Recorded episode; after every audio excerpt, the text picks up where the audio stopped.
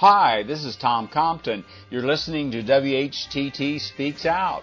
Each week, Chuck Carlson and members of We Hold These Truths look into events that are, for the most part, ignored or overlooked by the mainstream media. And we analyze these events. Ready, set, let the sparks fly. In today's podcast for WHTT Speaks Out, we're going to talk about a branch of dispensationalism, uh, and I'll give a little explanation of this. The topic today is Christian Zionism, the world's most urgent mission field. And this piece by Chuck Carlson is, is excellent, and you'll understand better why there is a, a mission which seems kind of strange. You know, these guys claim to be Christians, so why would they need a mission from other Christians? But Christian Zionism is kind of a subset of dispensationalism, and dispensationalism is not easy to define, but I'm reading a book, and we discussed this book, The Praise of Folly, by David Lutzweiler, and he has a very good summary that kind of gives you an idea of the whole concept of dispensationalism.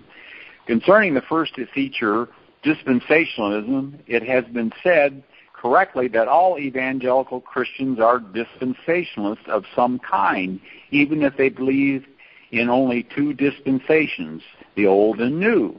Every believer who does not bring an animal to church for sacrifice on Sundays is the most basic sense a dispensationalist.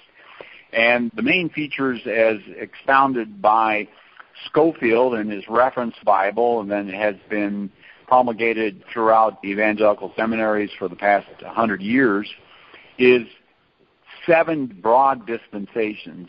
First is innocence from the creation to the fall, two, conscience from the fall to the flood, three, human government from the flood to Abraham, four, promise from Abraham to the law on Sinai, five, law from Sinai to Christ's cross and resurrection, the crucifixion on the cross, six, church from the cross to the rapture of the church, seven, kingdom defined as the millennium after Christ's return.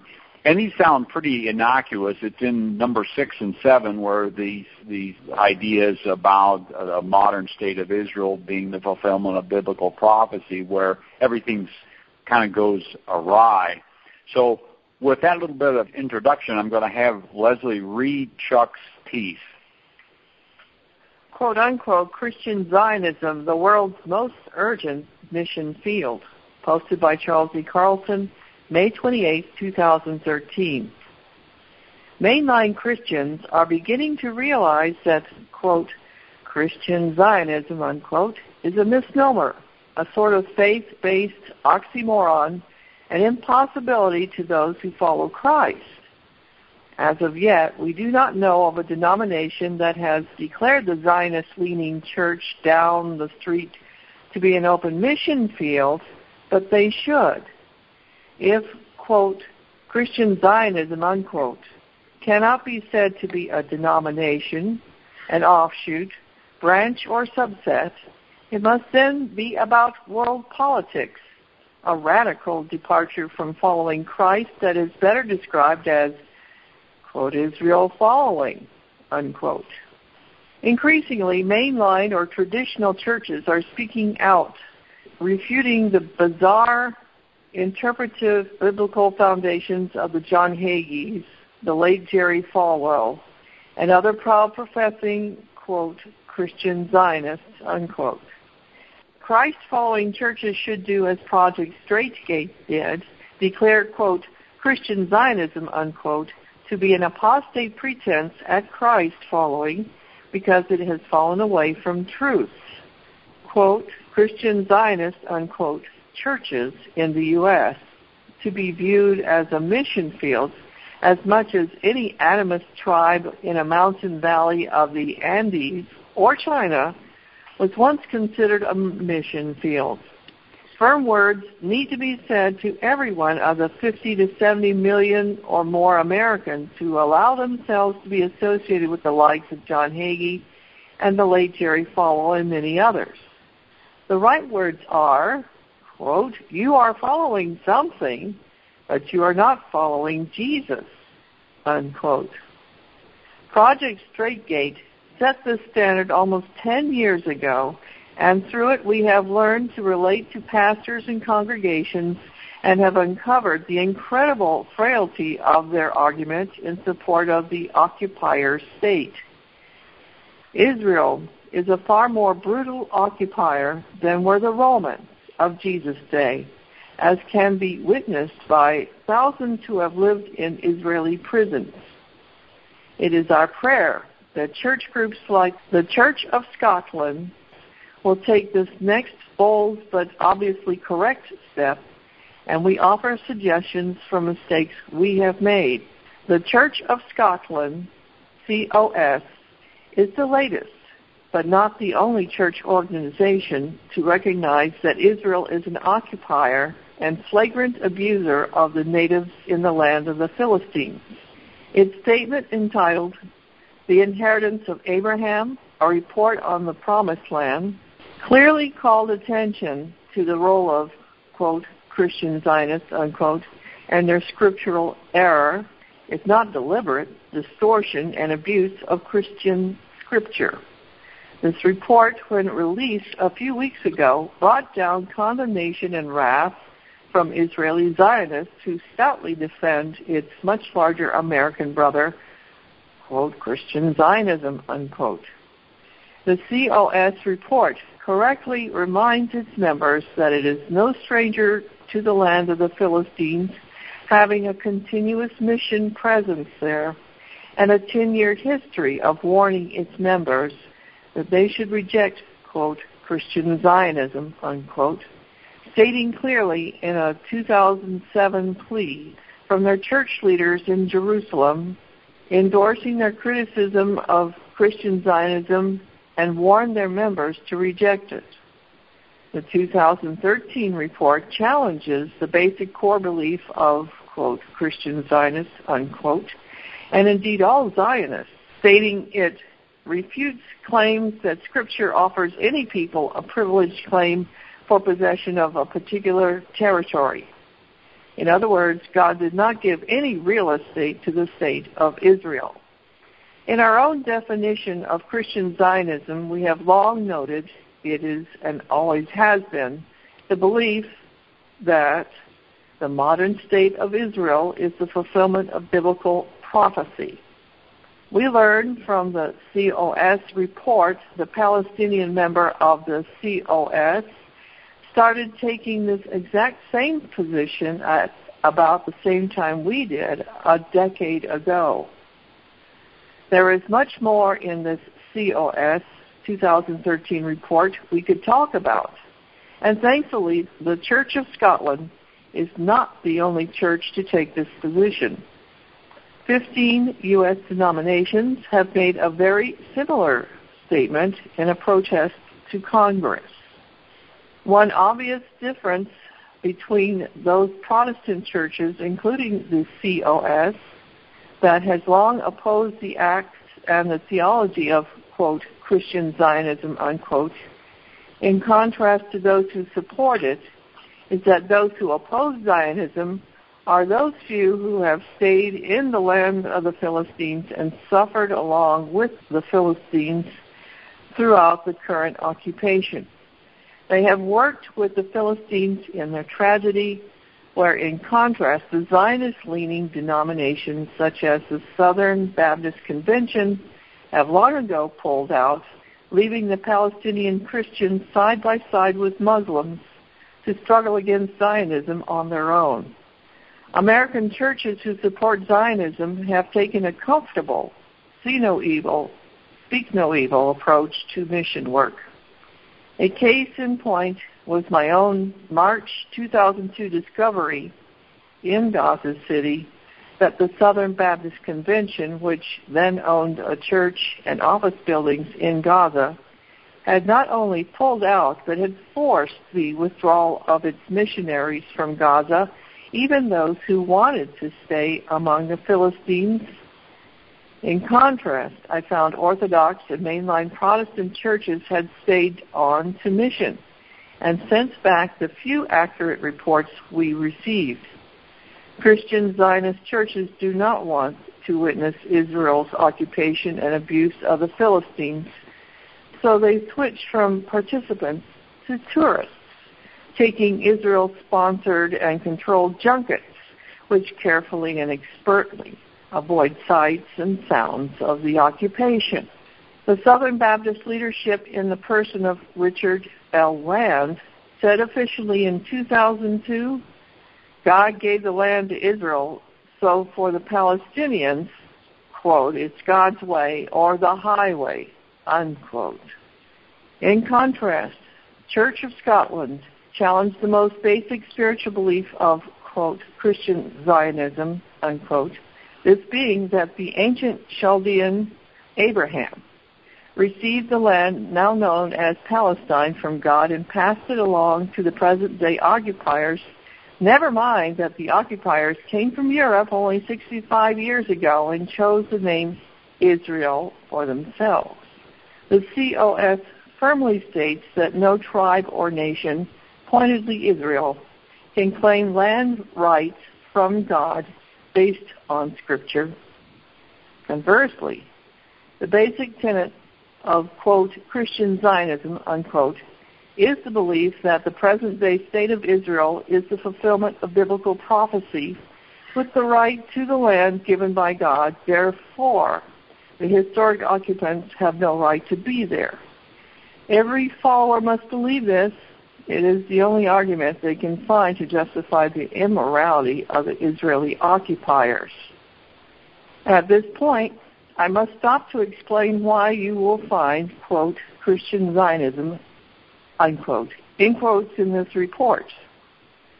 We hold these truths was one of the first, if not the first, to apply this term to churches who previously had called themselves dispensational or sometimes evangelical or, quote, fundamentalist, unquote.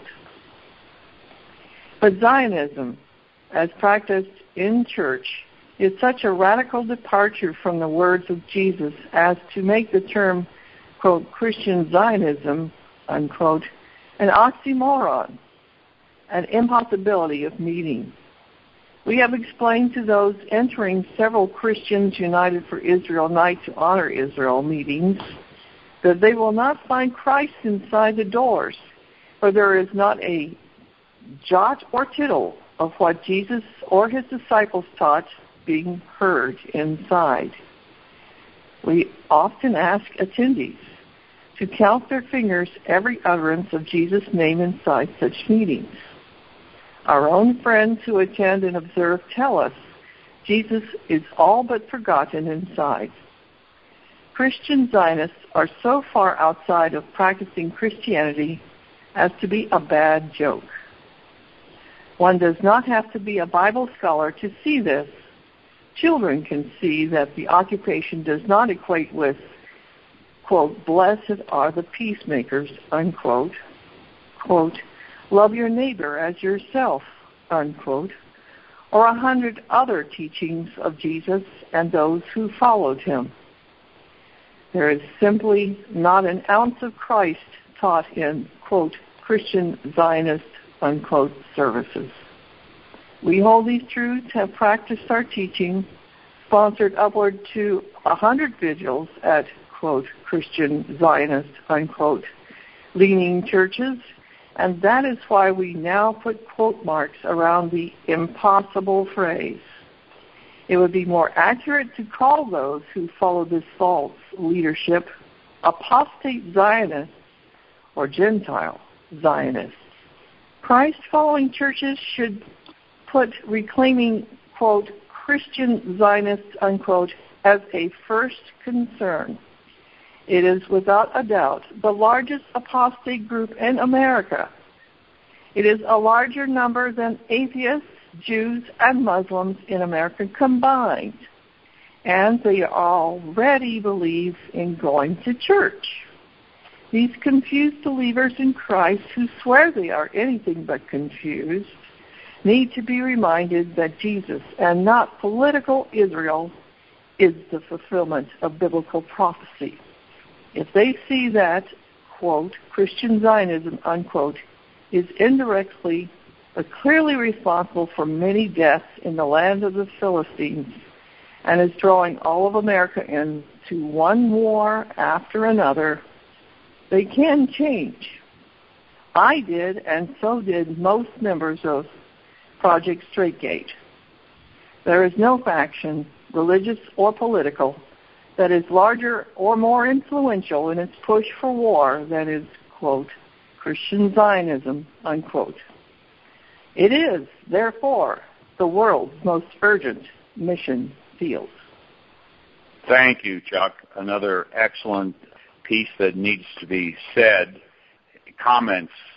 We started out, of course, going to Christian Zionist churches. We tried going to a few mainline churches, and they kind of took the fun out of it. They were so friendly, inviting us in for tea and so on. But now I believe the time is here that we need to find a way to influence mainline churches to be a little bit more aggressive.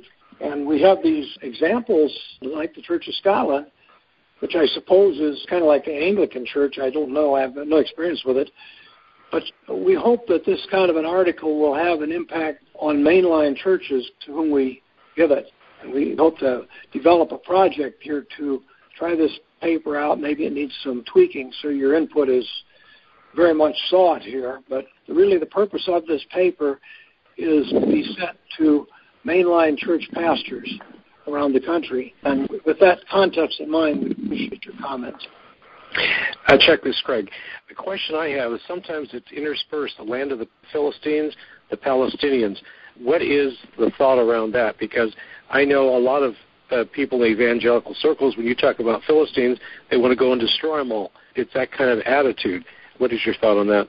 Well, of course, the reason I, I like to use the term Philistines, and, and, and I actually borrowed this from someone else, of course, filmmaker who used the word Philistine. But Philistine is the Arabic pronunciation of, of Palestine. But the real reason I use it is because it's a biblical term.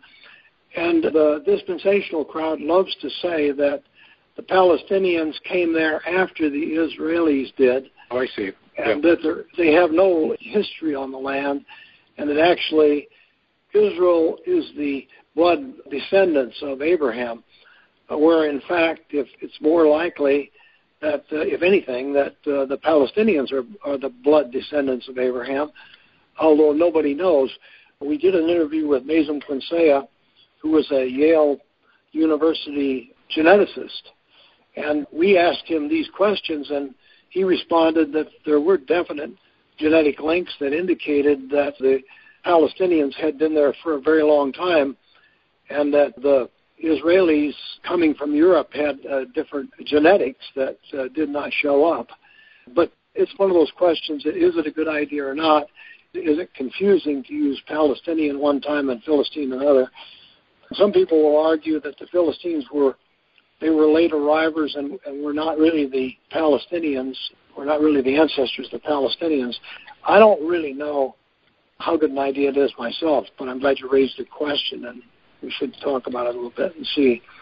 It is definitely, however, a biblical word, and Gaza, if you remember the story of Samson, when he was dragged away finally by the Philistines, he was taken to their center of commerce, which was Gaza City. That was where they, the Bible says they took him. So I don't know if it helps them or hurts them, but the Palestinians I know kind of like it. They seem to identify with it. I've never had any Palestinian tell me they, they didn't like the use of the word. Chuck, the the comment I have is a lot of, of course, evangelical Christians don't want to be put in this Christian Zionist, and some of them really aren't but the influence of Christian Zionism is great. And I can give my own church as an example. The pastor had a sermon in Galatians 2, and he was talking about unity.